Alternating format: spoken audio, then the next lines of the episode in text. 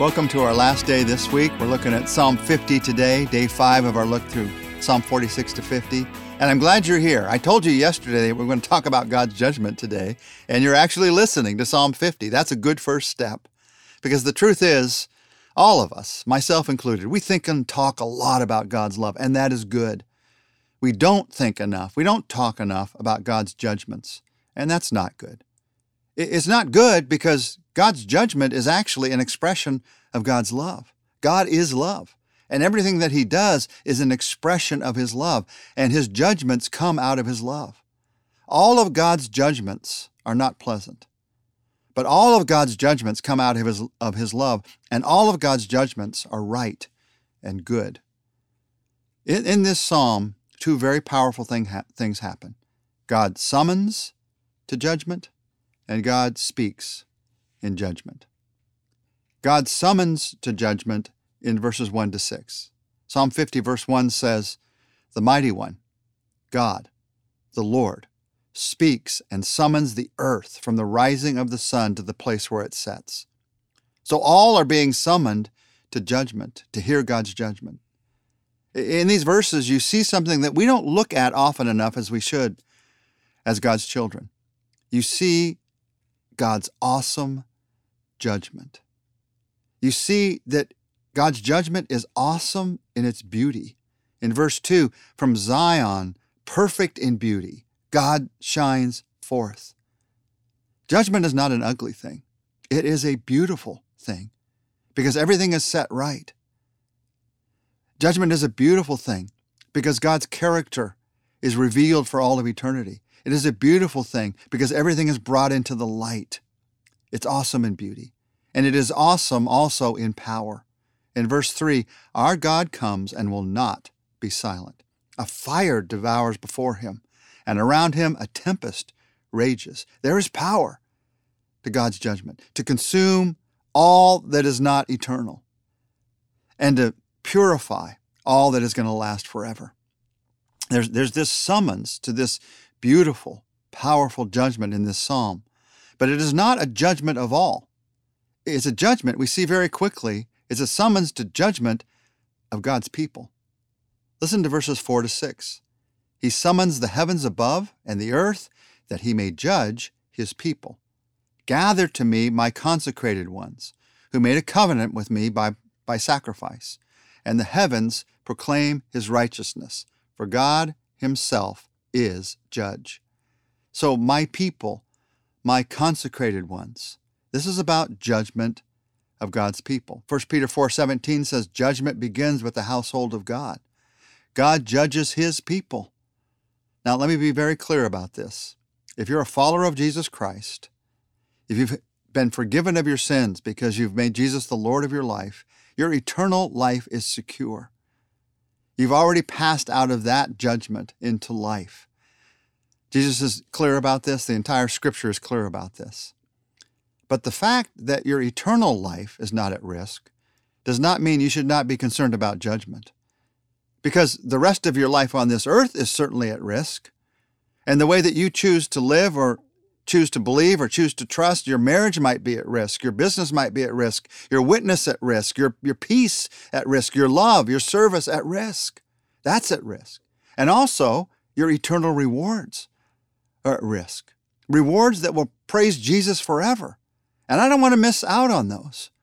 So I want to hear God's judgment. Well, I, I, I don't want to hear it. Part of me doesn't want to hear it, probably like you, but I also want to hear it. I want to hear it. I need to hear it.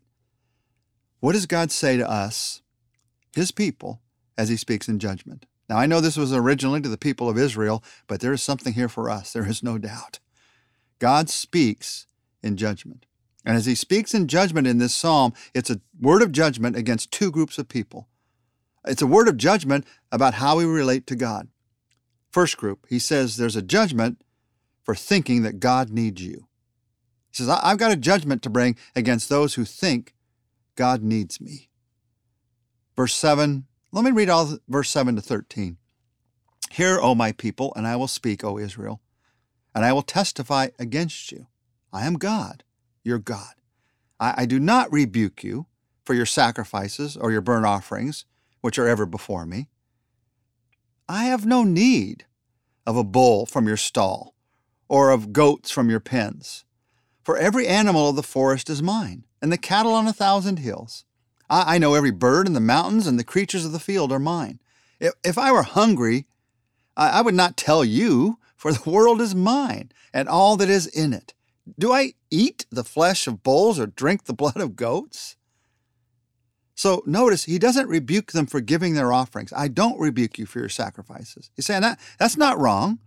The rebuke was for what they were thinking as they gave. They thought that God needed those offerings. They thought that they were, in some sense, feeding God. This is a judgment for making worship about you and not about God. And it's, it's not about you. We have to come back to the heart of, G, of, of worship, which is that it's all about you, Jesus. It's all about Jesus. God reminds us here that He doesn't need our worship, that He owns it all. And it's a judgment for those times in my life when I think, wow, I, I, went to worship today. I'm pretty impressed with myself. I think God was pretty impressed with me. And I'm sure it made God maybe more God than He was God before. We would never say those words. We never even think those because we know it even as I say it out loud. But in our soul, there's that feeling that somehow I'm feeding God. I'm making things better for God. And God's saying, I own it all. So stop thinking that somehow you're making things better for me and realize that it's all about me and what I can do for you. We need God. And so in verses 14 to 15, when we recognize that, we do this.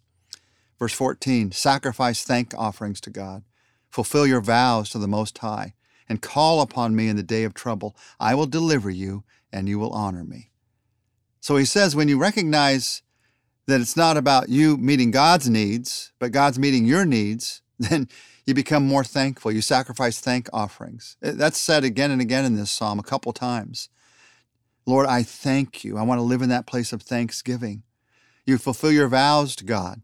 You don't think, well, I fulfilled one vow. Uh, that, that was enough. You know, that met God's need. No, you fulfill all your vows because you realize you're fulfilling them not to meet God's need, but to meet your needs. You're not doing it for God. He gave you that vows, those vows to fulfill for you.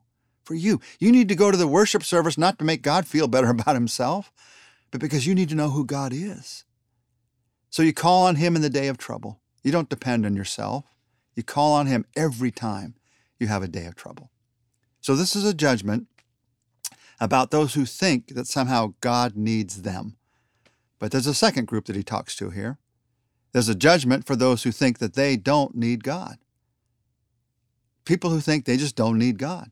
Now, he's speaking to God's people here, to believers, not un- unbelievers. He's saying, Some of you, you, you pay lip service to me, but you don't think you need me. You say the right things, but you live any way that you want. Verses 16 to 20.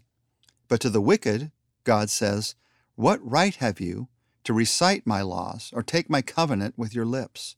You, you hate my instruction and cast my words behind you. When you see a thief, you join with him. You throw in your lot with adulterers. You use your mouth for evil and you harness your tongue to deceit.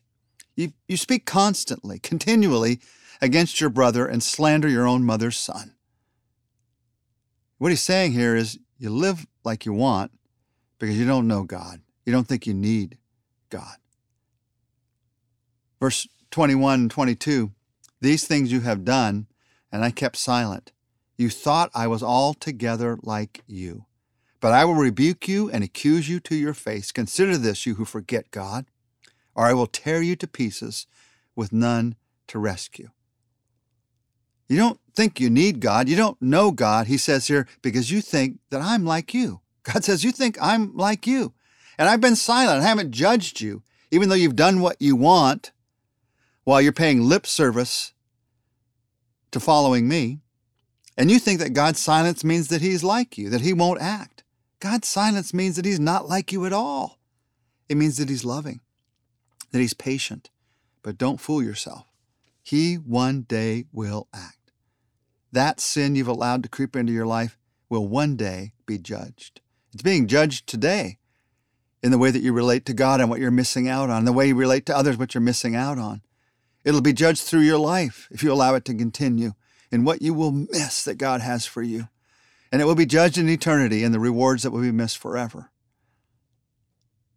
Now, I think we'd all admit, I sure can admit, it's easier to think of myself as one who struggles with thinking that maybe God needs me sometimes than to think of myself as someone who thinks that I don't need God. But the truth is, there are far too many times when I act like I don't need God. When I do something without praying, I'm acting like I don't need God. As hard as that is for me to say, that is the truth. And God says, I'm bringing judgment against that. You need to hear my judgment and repent and turn to me. And Psalm 50 ends with an encouragement for all of us who are under judgment, because God's judgment is not to make us feel depressed or discouraged, it's to cause us to repent and to know the truth.